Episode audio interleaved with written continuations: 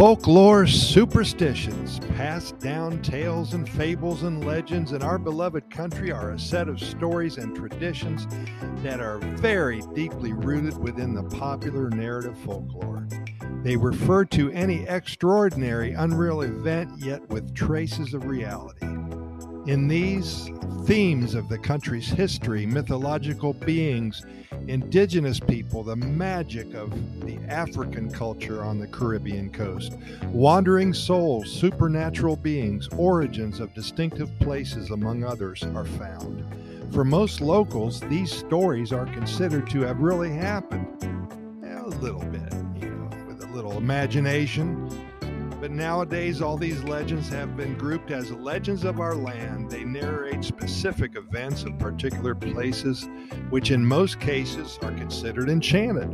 Also, there are religious legends that refer to manifestations of a divine presence. Often they have the purpose of strengthening the Catholic faith, which you know is so big here.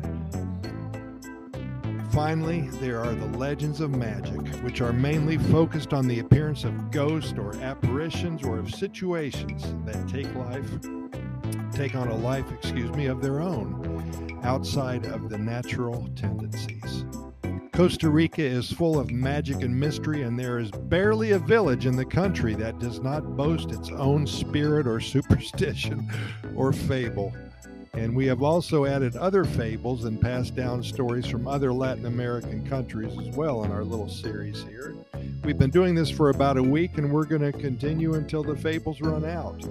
Some ghost stories have become so enchanted in the national psyche that they are known countrywide, frightening young children and keeping errant spouses in their place. Most of these tales are passed from generation to generation Here's a few of our favorite myths and legends. The ox cart can still be seen. Pepe and Pedro was the farmer's oxen that strongly and purposely carried the coffee from the Central Valley to Punta Arenas. So long ago, about 150 years ago actually, before the roads or the railroads were constructed, it was a very hard trek for the man and the oxen alike.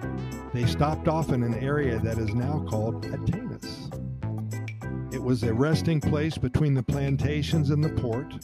One trip was especially challenging. It was the rainy season and the oxen slipped down a mountain. The mud was overwhelming and they just couldn't hold on. The farmer lost his load and Pepe and Pedro were gone forever. Well, now just west of Atenas, on that narrow pathway through the steep hills, people have said that they still see the ox cart being led through the uh, to the other side. They usually see it in the morning hours through the fog of dawn. Semana Santa. It's not only associated with the death and subsequent return of Jesus Christ in what is known as Easter, but is also known for some strange happenings in Costa Rica. Semana Santa, as you all know, is known as Holy Week in English. It carries strong and strange traditions in North America and England, with children seeking candied and dyed eggs left by some magical giant bunny. I don't know where that came from, but there it is. It also carries with it strange traditions in Costa Rica. People in Costa Rica have associated certain superstitions with a holiday that center on swimming land based activities, and certain unexplained phenomena. This is a good one.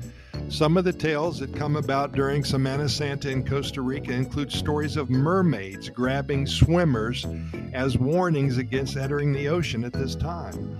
Many people rush to the beach when the Semana Santa vacation kicks off.